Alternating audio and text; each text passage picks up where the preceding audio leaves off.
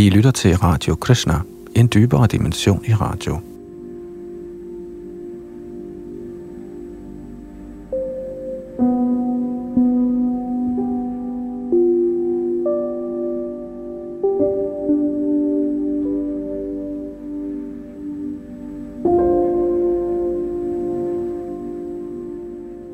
I denne udsendelse skal vi afslutte vores gennemgang af den nye danske oversættelse af Bhagavad Gita.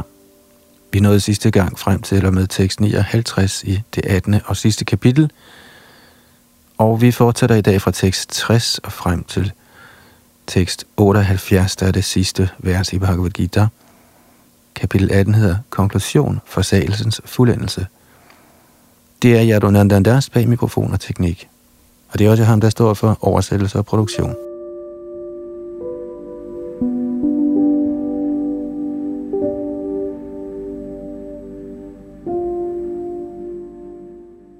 Tekst 60.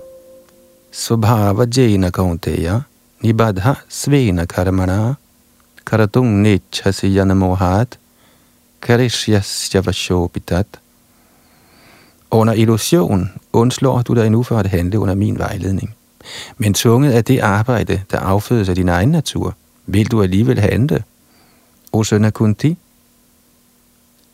Hertil har Srila Prabhupada kommenteret.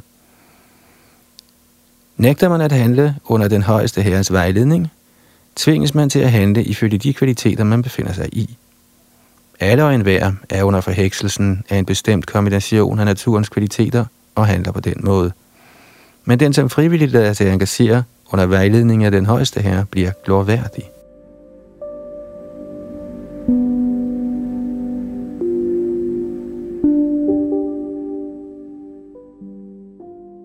Tekst 61. Ishara sarvabhutanang riddeshe rajuna tishthati brahmayan sarvabhutani yantra rudhani mayaya Den højeste herre befinder sig i enhvers hjerte, Urdjun, og han vejleder vandringerne for alle levende væsener, der sidder som på en maskine bestående af den materielle energi.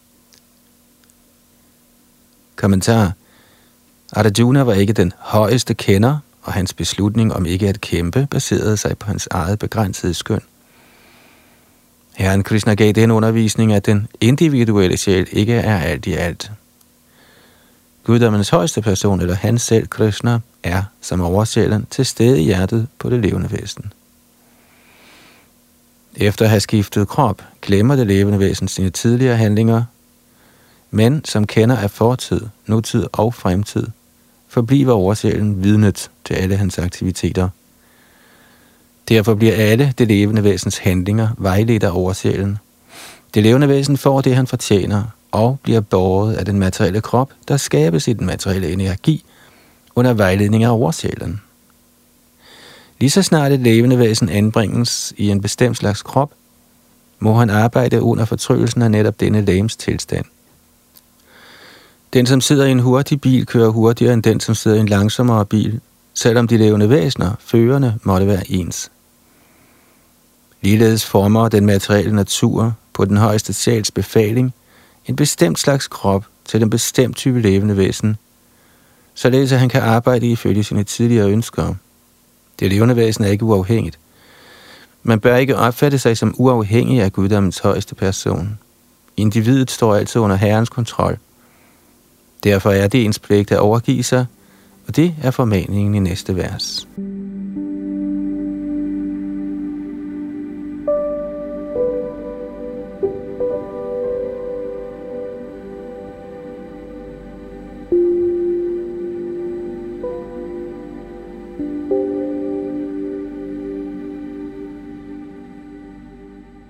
Tekst 62. Tameva Sharanangacha gacha sarvabhavena bharata tat prasadat parang shanting stanang prapsyasi shashvatam. O du Bharats ætling, overgiv dig fuldstændigt til ham. Ved hans nåde vil du opnå transcendental fred og den højeste og evige bolig. Kommentar et levende væsen skal derfor overgive sig til guddommens højeste person, der befinder sig i enhver hjerte og dette vil befri ham for alle slags elendigheder fra den materielle tilværelse. Ved sådan overgivelse vil man ikke alene befries for alle livets sorger, men man vil til sidst nå den højeste Gud. Den transcendentale verden beskrives i den vediske litteratur som Dadavishno Paramang Padam. Siden hele skabelsen af Guds rige er alt materielt egentlig åndeligt. Men Padamangen, Padam henviser specifikt til den evige bolig, der kaldes for den åndelige himmel, eller Vaikuntha.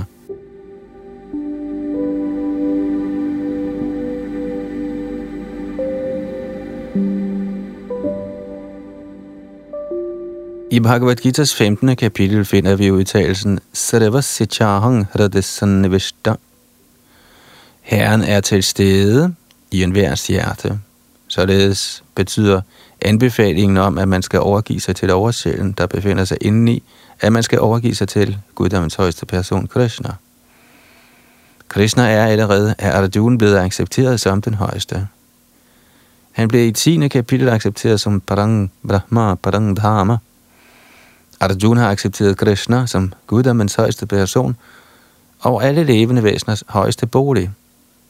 Ikke kun ud fra sin egen erfaring, men også i kraft af beviserne fra mægtige autoriteter som Narad, Asita, Deval og Vyas.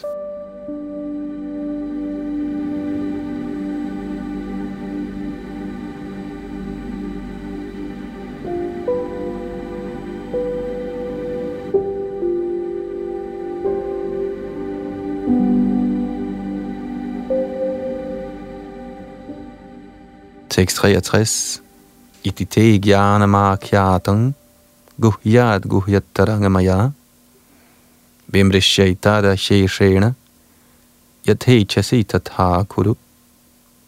Således har jeg forklaret viden for dig, der er end mere fortrolig.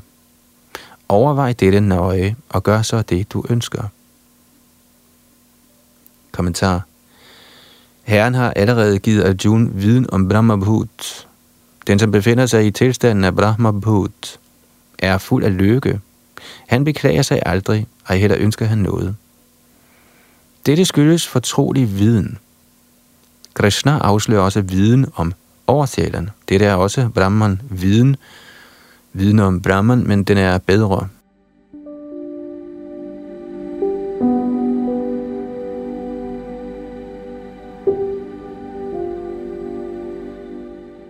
Her antyder ordene Yate Chasitat Guru, der betyder, som du ønsker, kan du handle, at Gud ikke blander sig i det levende væsens lille uafhængighed. I Bhagavad Gita har Herren i enhver henseende forklaret, hvordan man kan hæve sin tilstand i livet. Det bedste råd, at Arjuna blev givet, er at overgive sig til overtalen i hans hjerte. Med den rette skalen skal man indvillige i at handle på overtalens befaling – dette vil bidrage til at få en konstant forankret i Krishna bevidsthed, menneskelivets højeste fuldkommende niveau. Arjuna bliver af guddommens person direkte befalet til at kæmpe. Overgivelse til guddommens højeste person er i de levende væseners bedste interesse. Det er ikke i den højeste interesse. Før man overgiver sig, er man fri til at overveje emnet, så langt ens intelligens strækker sig – dette er den bedste måde at acceptere guddommens højeste persons undervisning på. Sådan undervisning kommer gennem den åndelige mester, Krishnas ægte repræsentant.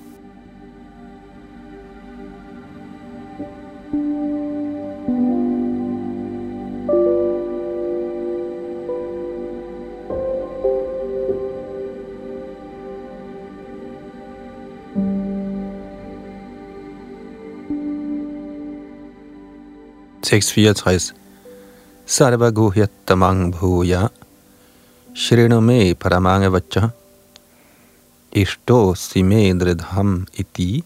Tato vakshyami ite hitam. Fordi du er min meget kære ven, giver jeg dig denne min højeste undervisning, den allermest fortrolige viden. Hør dette fra mig, da det er til din fordel. Kommentar. Herren har givet Arjuna viden, der er fortrolig, det vil sige viden om Brahman, og endnu mere fortrolig viden om oversjælen i enhver hjerte. Og nu giver han den allermest fortrolige del af al viden, Overgiv dig blot til guddommens højeste person. I slutningen af 9. kapitel sagde han, Man manar, tænk simpelthen altid på mig. Samme instruktion bliver gentaget her for at sætte fokus på kernen i Bhagavad Gita's undervisning. Denne kerne forstås ikke af den jævne mand, men af den, som i virkeligheden er Krishna meget kær, Krishnas rene hengivne. Dette er den vigtigste instruktion i al vedisk litteratur. Det Krishna siger i den forbindelse er den mest essentielle del af viden, og det skal udføres, ikke kun af Arjuna, men af alle levende væsener.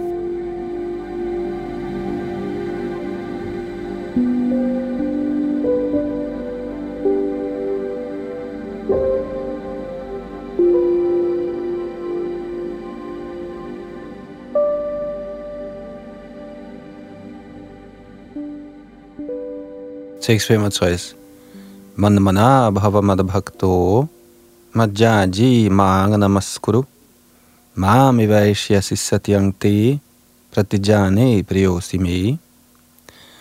Tænk altid på mig, bliv min hengivne, tilbed mig og vis mig din hyldest. Således vil du utvivlsomt komme til mig. Jeg lover dig dette, fordi du er min meget kære ven. Kommentar den mest fortrolige del af viden er, at man skal blive Krishnas rene hengivne og altid tænke på ham og handle for ham. Man skal ikke blive til den officielt mediterende. Livet skal formes således, at man altid har mulighed for at tænke på Krishna. Man skal hele tiden handle på en sådan måde, at alle ens daglige aktiviteter sker i forbindelse med Krishna.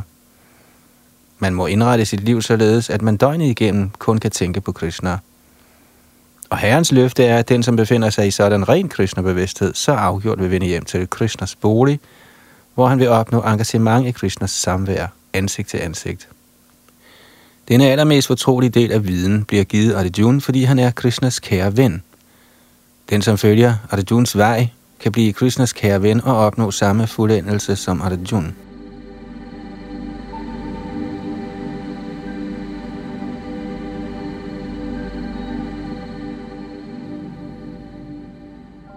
Disse ord understreger, at man må samle sin opmærksomhed om Krishna.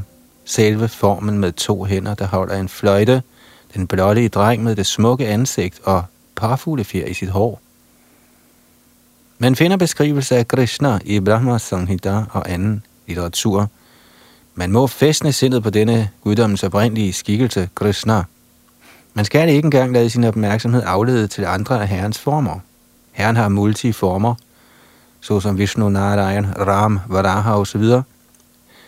Men en hengiven bør fæstne sin opmærksomhed på den form, der var til stede foran Arjuna. At fæstne sindet på Krishnas form udgør den mest fortrolige del af viden, og dette røbes for Arjuna, fordi Arjuna er Krishnas allerkæreste ven.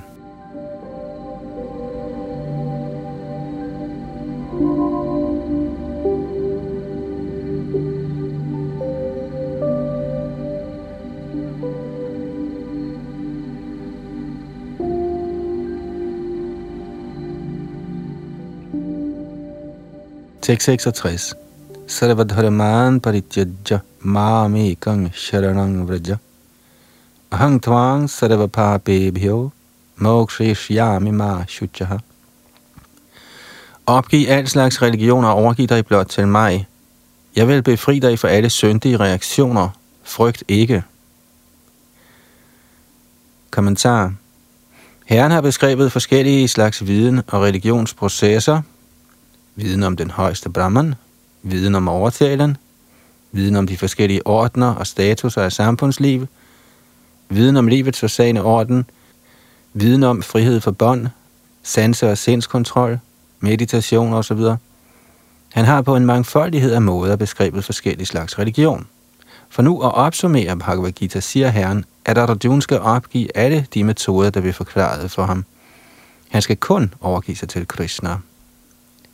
Denne overgivelse vil spare ham fra enhver art syndig reaktion, eftersom Herren personligt lover at beskytte ham.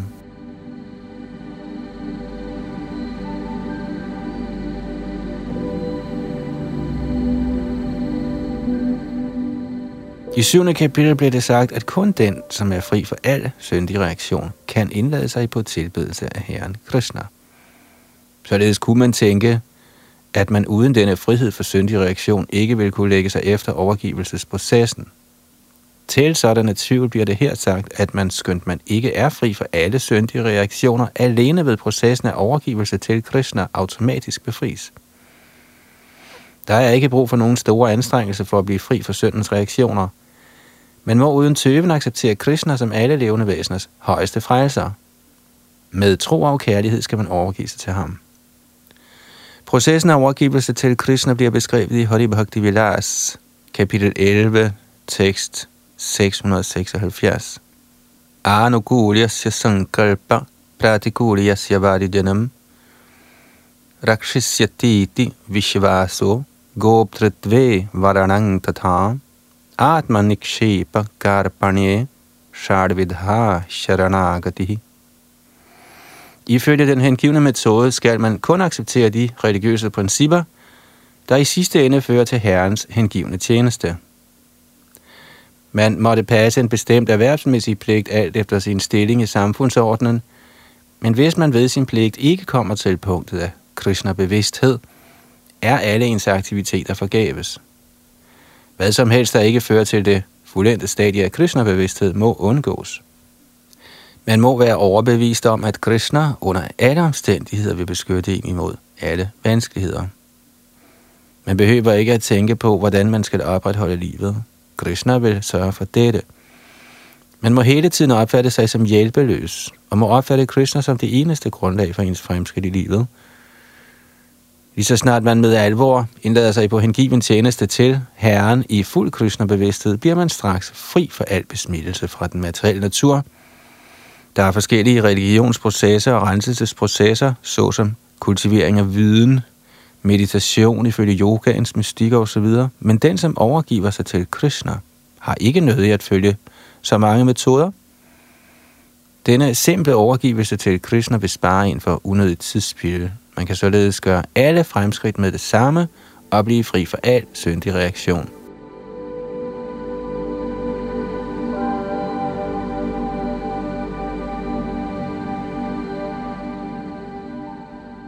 Man må lade sig lokke af det smukke syn af Krishna.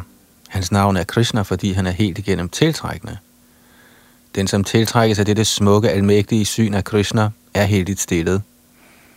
Der er forskellige slags transcendentalister. Visse af dem tiltrækkes af synet af den upersonlige Brahman. Andre lokkes af oversælgerens aspekt osv. Men den, som tiltrækkes af guddommens højeste person, som Krishna selv, er den mest fuldkommende transcendentalist. Med andre ord er hengiven tjeneste til Krishna i fuld bevidsthed den mest fortrolige del af al viden. Og dette er kernen i hele Bhagavad Gita. Karma-yogier, empiriske filosofer, mystikere og hengivne kaldes alle for transcendentalister, men den rene hengivne er den bedste af dem alle.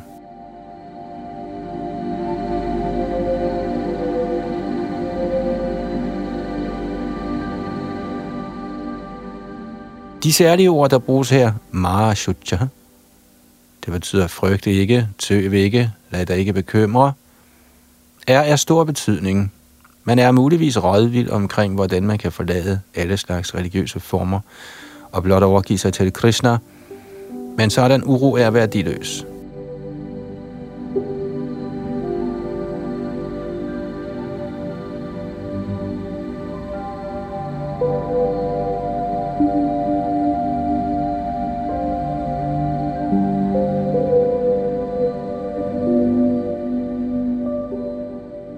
667.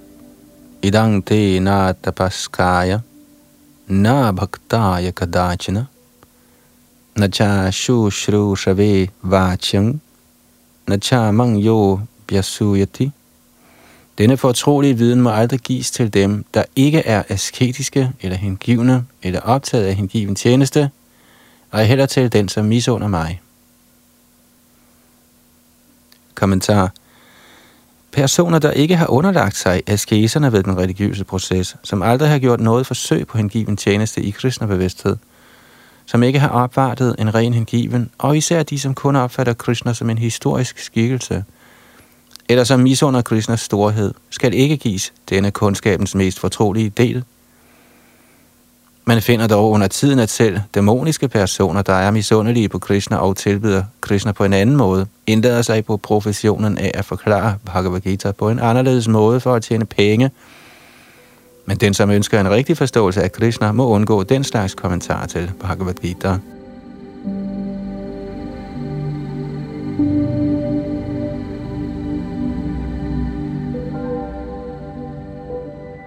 I virkeligheden kan Bhagavad Gita's mening ikke forstås af dem, som er sanselige.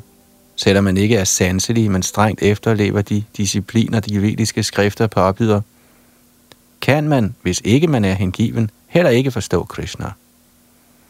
Og selvom man giver sig ud for at være Krishnas hengivne, men ikke er optaget af Krishna bevidste aktiviteter, kan man ligeledes heller ikke forstå Krishna. Mange misunder Krishna, fordi han i Bhagavad Gita har forklaret, at han er den højeste, og intet er over eller på højde med ham. Der er mange personer, der er misundelige på Krishna. De skal ikke delagtiggøres i Bhagavad Gita, eftersom de er ude af stand til at forstå. Troløse personer kan umuligt begribe Gita og Krishna. Uden at forstå Krishna fra autoriteten af en ren hengiven, skal man ikke gøre forsøg på at kommentere Bhagavad Gita.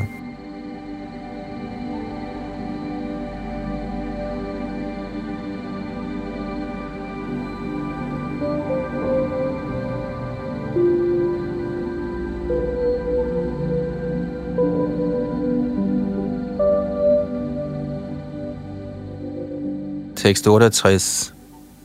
Ja idang paramango hyang madbhakti svabhidhasiti Bhaktim mayi parang krutva ma me vaishyatya sangshaya.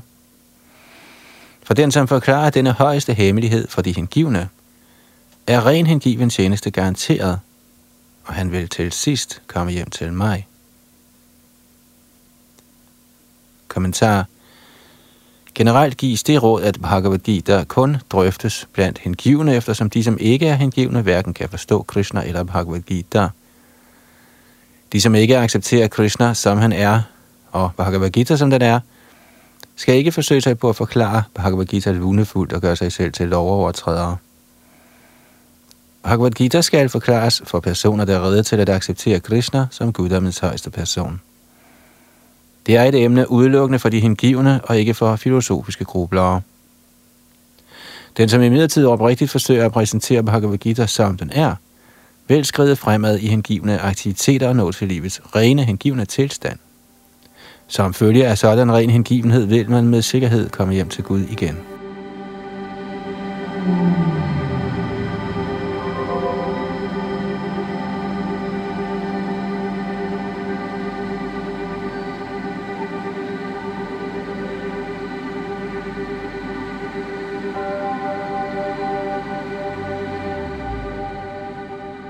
669. Natchatasman manushyeshu kashchin me priyakratamaha bhavitana chame tasmad anya priyatro bhuvi. Der er ingen tjener i denne verden, der er mig mere kær end han. Ej heller vil der nogensinde være nogen, der er mig mere kær. Tekst 70. Adye shate chaya imang dharamyang sangvadamavayoho Gyana Yagena Denaham Ishta Siam Itimematihi. Og jeg erklærer, at han som studerer denne vor hellige samtale, tilbeder mig med sin intelligens. Tekst 71. Shradhavan anasuyashcha Shrino yad apiyonaraha So bimukta subha lokan Prapnuyat punya karmanam og den, som lytter med tro og uden misundelse, bliver fri for syndige reaktioner og opnår de lykkeværslende planeter, hvor de fromme dvæler. Kommentar i dette kapitel 67. 20. vers forbød Herren klart, at Gitaen bliver fortalt videre til dem, som er misundelige på Herren. Med andre ord er Bhagavad Gita kun for de hengivne. Men det sker under tiden, at Herrens hengivne holder en åben forelæsning – og til denne forelæsning kan ikke alle studerende forventes at være hengivne. Hvorfor holder sådanne personer åbne forelæsninger? Det forklares her, at skønt ikke alle er hengivne, er der alligevel mange, der ikke er misundelige på Krishna. De tror på ham som guddommens højeste person. Hvis sådanne personer hører om Herren fra en ægte hengiven, er resultatet det, at de straks befries for al reaktion på synd, og herefter kommer til de planetsystemer, hvor de retskaffende befinder sig. Så vi ganske enkelt at høre Bhagavad Gita opnår selv den person, der ikke forsøger at være en ren hengiven, resultatet af alle retskaffende handlinger. Således giver Herrens rene hengivne alle og enhver en chance for at komme fri af al syndig reaktion, og ende som en ren hengiven af Herren.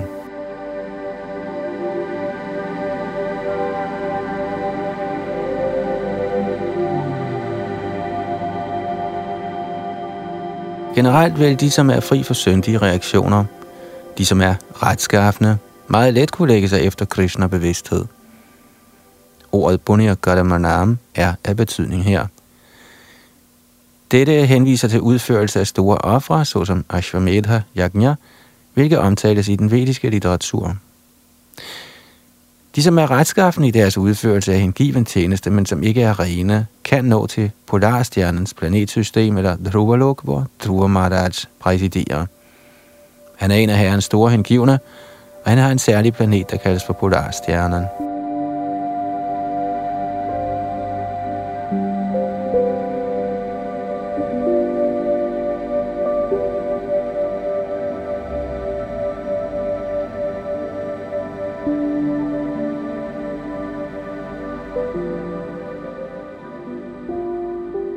Tekst 72. Kachideta chrutang partha grena chetasa kachid jnana samoha pranashtaste dhananjaya. O søn af Pratar, o venner af rigdomme, har du hørt dette med opmærksomhed?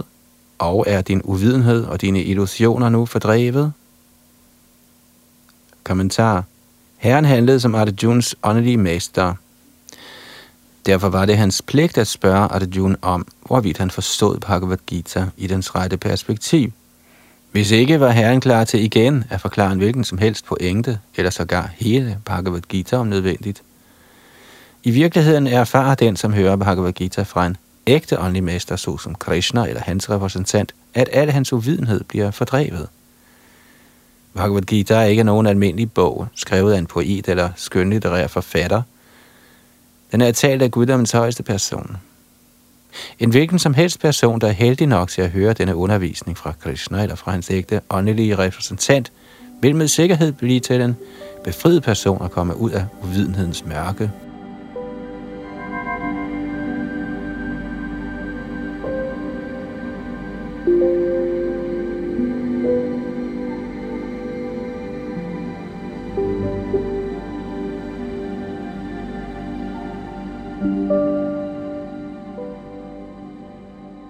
Tekst 73. Arjuna Uvacha. Nashto moha smratir labdha tvat prasadan mayachuta sthito smigata sandeha karishye vachanang tava. Arjun sagde, min kære Krishna, o du ufejlbarlige, min illusion er nu borte. Jeg har genvundet min hukommelse ved din barmhjertighed. Jeg er nu sikker og fri for tvivl, og er klar til at handle efter dine instruktioner. Kommentar. Den naturlige position for et levende væsen, repræsenteret af Arjuna, er, at han må handle ifølge den højeste herres befaling. Han er beregnet på selvdisciplin. Shri Chaitanya Mahaprabhu siger, at det levende væsens rigtige stilling er at være en evig tjener af den højeste herre. Glemmer han dette princip, bliver det levende væsen betinget af den materielle natur. Men i tjenesten til den højeste herre bliver han Guds befriede tjener – det levende væsens naturlige stilling er at være tjener. Han må enten tjene den illusoriske Maya eller den højeste herre. Tjener han den højeste herre, befinder han sig i sin naturlige tilstand. Men foretrækker han at tjene den illusoriske ydre energi, befinder han sig så afgjort i trældom. Under illusion gør det levende væsen sin tjeneste i denne materielle verden. Han er bundet af sin lyst og sine ønsker, og dog tænker han, han er verdens herre. Dette kaldes for illusion. Når en person er befriet af hans illusion overstået, og han overgiver sig frivilligt til den højeste herre for at handle efter hans ønsker. Den sidste illusion, Majas sidste snare til at fange det levende væsen med, er den idé, at han er Gud. Det levende væsen tænker, at han ej længere er en betinget sjæl, men Gud. Han er så ubegavet, at det ikke slår ham, at hvis han var Gud, hvordan kunne han da være i tvivl? Det tænker han ikke på. Så det der er altså illusionens sidste snare. Egentlig frigørelse fra illusionskraften er at forstå Krishna, guddommens højeste person, og indvillige i at handle efter hans befaling.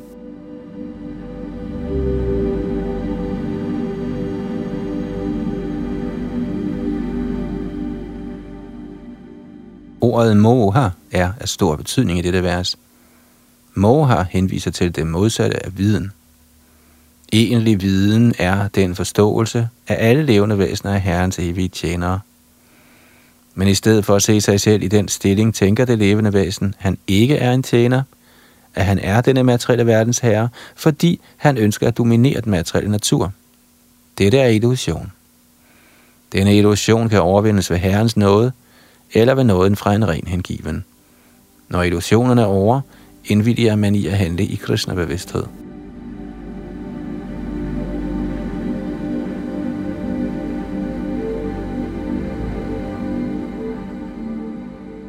Krishna-bevidsthed er at handle efter Krishnas befaling. En betinget sjæl, der føres bag lyset af den ydre energi af fysisk stof, ved ikke, at den højeste Gud er Herren, der er fuld af viden og som er altings ejer.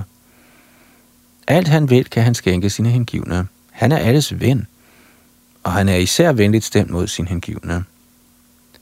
Han er hersker over denne materielle natur og over alle levende væsener. Han er også den uudtømmelige tidshersker, og han er fuldkommen i al overdådighed og al kraft. Guddommens højeste person kan sågar give sig selv til den hengivne. Den, som ikke kender ham, er under illusionens trylleslør. Han bliver ikke en hengiven, men Majas tjener. Arjuna blev imidlertid efter at have hørt Bhagavad Gita fra Guddommens højeste person fri for al illusion. Han kunne forstå, at Krishna ikke alene var hans ven, men Guddommens højeste person, og han forstod Krishna faktuelt. At studere Bhagavad Gita er således at forstå Krishna faktuelt. Når en person er i fuld viden, overgiver han sig naturligt til Krishna. Da Arjuna forstod, at det var Krishnas plan at reducere den unødvendige befolkningstilvækst, gik han ind på at kæmpe ifølge Krishnas ønske. Han samlede igen sine våben op, sine buer og sine pile, for at kæmpe under guddommens højeste persons befaling.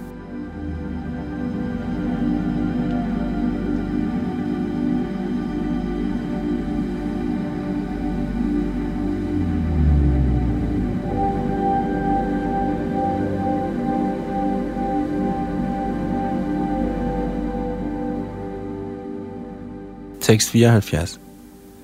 Sanjay Uvacha Ityahang Vasudevasya Parthasya cha Mahatmanah Sangvadamimam Ashrausham Adabhutang Romahareshanam Sanjay sagde, således har jeg hørt samtalen mellem to store sjæle, Krishna og Arjuna, og så vidunderligt er dette budskab, at mit hår rejser sig. Kommentar. I begyndelsen af Bhagavad Gita spørger Dhritarashtra sin sekretær, hvad skete der på Kurukshetras slagmark? Hele studiet bevis for Sanjay's hjerte ved hans åndelige mester Vyasas barmhjertighed. Han forklarede således slagmarkens tema. Samtalen var vidunderlig, eftersom en så vigtig samtale tog sjæle imellem. Aldrig før havde fundet sted, og aldrig igen ville finde sted. Det var vidunderligt, fordi guddommens højeste person talte om sig selv og hans energier til det levende væsen Arjuna, en stor hengivende herren. Hvis vi går i Arjuns fodspor for at forstå Krishna, bliver vores liv lykkelige og succesfulde. Sanjay indså dette, og som han begyndte at forstå den, gengav han samtalen for Dhritarashtra. Nu bliver det sluttet, at hvor en Krishna og Arjuna er til stede, er der sejr.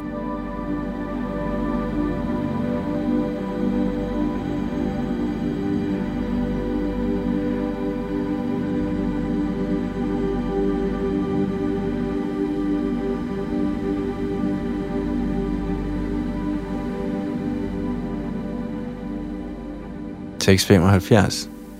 Vyasa prasada chartavan Etad guhyam hangaparam yogang yogeshvarat krishnat sakshat kathayata svayam.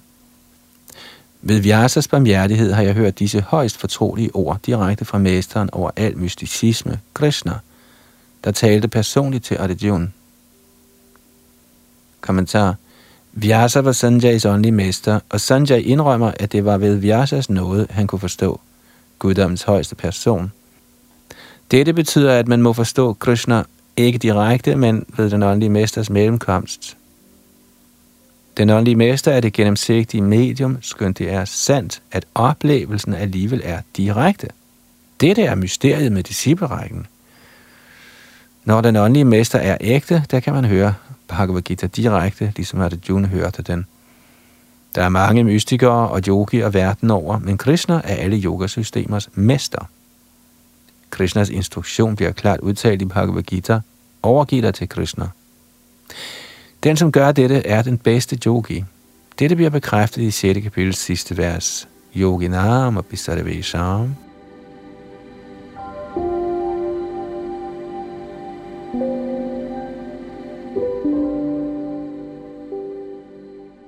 Narad er Krishnas direkte disciple og Vyasas åndelige mester.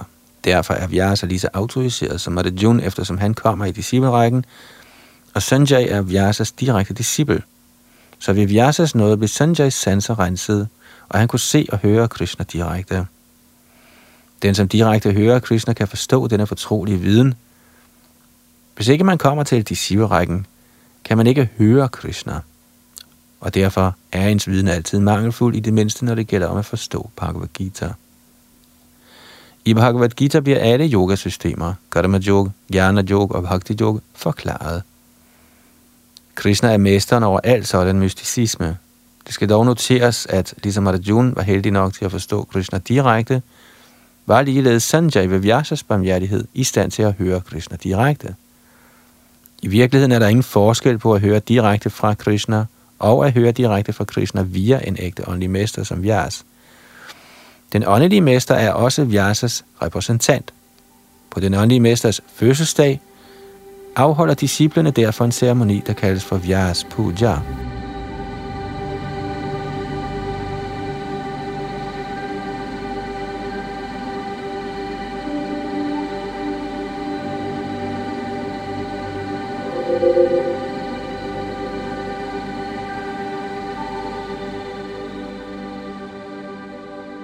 Tekst 76. Rajan sang smritya sang smritya sangvadam imam adabhutam Keshavara junayo punayang hrishyami chamuhure muhuhu O konge, som jeg gentagende gange genkalder mig i denne forunderlige og hellige dialog mellem Krishna og Arjuna, føler jeg glæde, og jeg skælver hvert øjeblik. Kommentar. Forståelsen af Bhagavad Gita er så transcendental, at den, som bliver fortrolig med emnerne om Arjuna og Krishna, bliver retskaffen. Og han kan ikke glemme disse samtaler. Dette er det åndelige livs transcendentale stilling. Med andre ord opnår den, som hører Gita fra den rette kilde direkte på Krishna, fuld Krishna-bevidsthed. Resultatet af Krishna-bevidsthed er, at man i stigende grad bliver oplyst, og man nyder livet med skælven. Ikke alene i nogen tid, men for hvert øjeblik.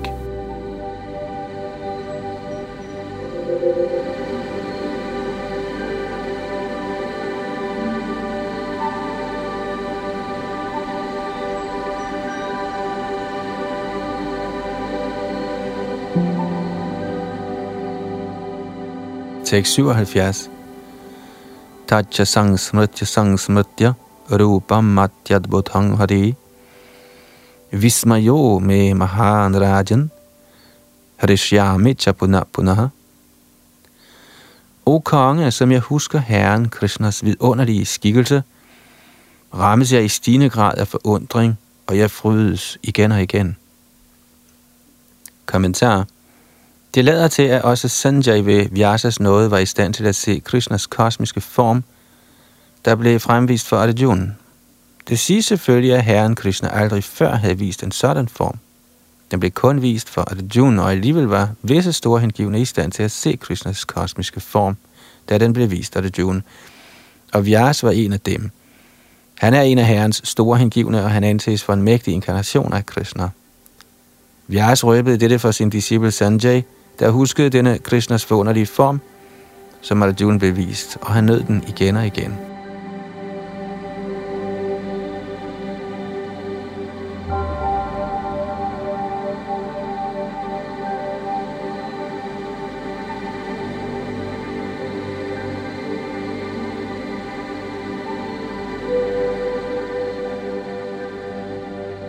Tekst 78.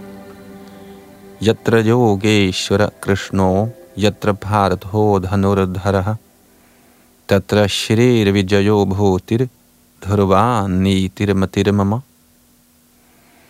Hvor end Krishna er, mesteren over alle mystikere, og hvor end Arjuna er, den bedste bueskytte, vil der så sandelig også være overdådighed, sejr, usædvanlig magt og moral. Det er min mening. Kommentar Bhagavad Gita begyndte med et spørgsmål fra Dhritarashtra. Han håbede på sine sønners sejr med bistand fra mægtige krigere, såsom Bhishma, Drona og Gardner. Han håbede, at sejren var på hans side, men efter at have beskrevet scenen på slagmarken, sagde Sanjay til kongen, Du tænker på sejr, men efter min mening vil der, hvor en Krishna og Arjuna er til stede, være alt godt held. Han bekræftede direkte, at Dhritarashtra ikke skulle forvente, at hans side ville sejre. Sejren var sikker for Arjuna, eftersom Krishna var på hans side. Krishnas accept af stillingen som Arjuns vognstyre var en fremvisning af endnu en overdådighed. Krishna er fuld af alle overdådigheder, og forsagelse er en af dem. Der er mange tilfælde af sådan forsagelse, eftersom Krishna også er forsagelsens mester.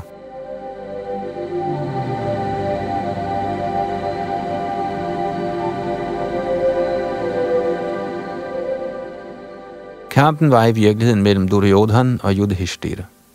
Arjun kæmpede på vegne af sin ældre bror Yudhishthira. Eftersom Krishna og Arjuna var på Yudhishtiras side, var Yudhishtiras sejr sikker. Kampen skulle afgøre, hvem som skulle herske over verden, og Sanjay forudsag, at magten ville blive overdraget til Yudhishthira. Det forudsiges også her, at Yudhishthir efter sejren ville nyde konstant stigende fremgang, da han ikke kun var retskaffen og from, men desuden var en streng moralist. Han fortalte ikke en eneste løgn i hele sit liv.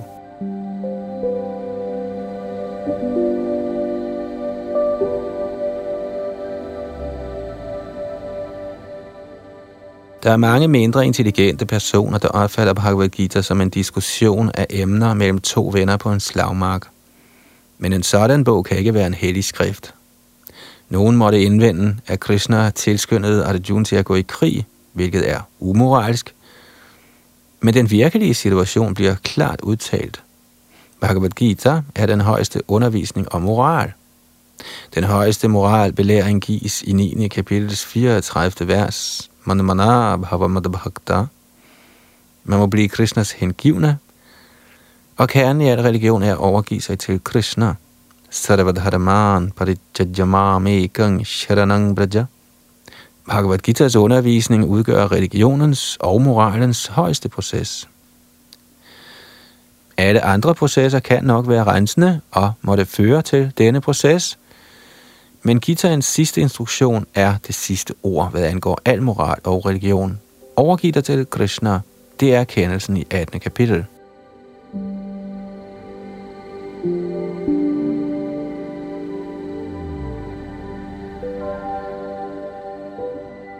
Fra Bhagavad Gita kan vi forstå, at mental spekulation og meditation er en metode til selvrealisering, men fuld overgivelse til Krishna er den ypperste perfektion. De er kernen i Bhagavad Gitas undervisning. Vejen af regulerende principper i overensstemmelse med livets samfundsordner og de forskellige religiøse fremgangsmåder kan nok være en fortrolig vej til viden. Men skønt religionens ritualer er fortrolige, er meditation og dyrkning af viden end mere fortrolige og overgivelse til Krishna i hengiven tjeneste i fuld Krishna-bevidsthed er den mest fortrolige instruktion. Det er essensen af det 18. kapitel.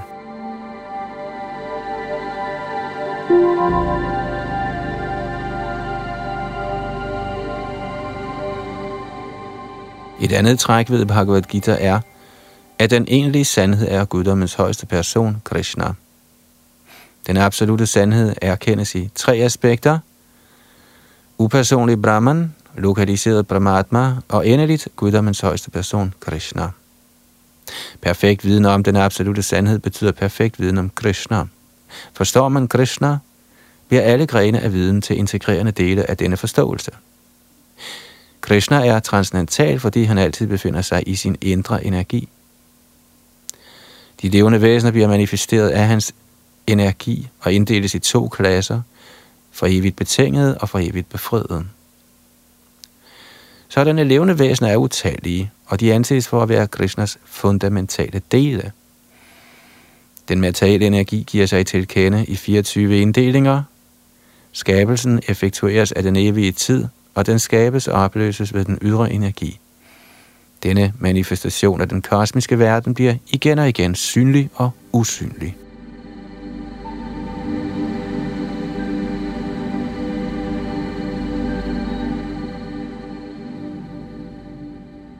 I Bhagavad Gita har fem hovedsagelige emner været genstand for drøftelse.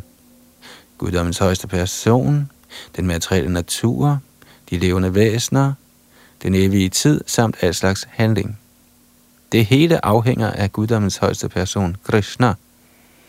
Alle begreber om den absolute sandhed, upersonlig Brahman, lokaliseret Paramatma og et hvilket som helst andet transcendentalt begreb, eksisterer inden for kategorien af forståelse af guddommens højeste person.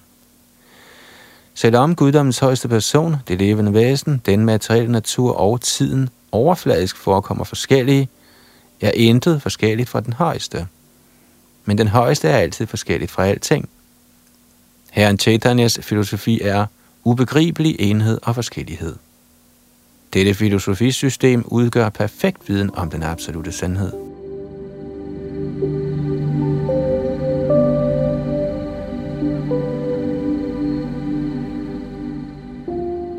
I sin oprindelige position er det levende væsen ren ånd. Han er netop ligesom en atomisk partikel af den højeste ånd. Således skal Herren Krishna sammenlignes med solen og de levende væsener med solskinnet. Fordi de levende væsener er Krishnas rene energi, har de en tilbøjelighed til at være i kontakt med enten den materielle eller den åndelige energi.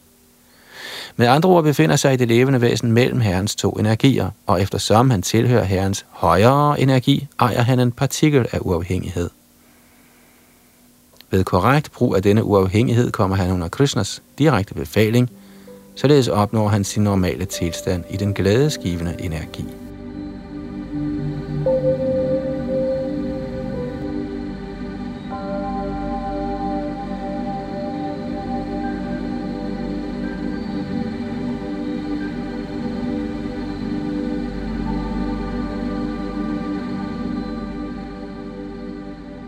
Således ender Bhaktivedanta kommentarerne til Srimad Bhagavad Gita's 18. kapitel med titlen Konklusion for sagelsens fuldendelse. Således ender altså vores oplæsning her af den nye danske oversættelse af Bhagavad Gita. Og vi håber, det har været en kilde til transcendental glæde. Det var Yadunandan, der er bag mikrofon og teknik.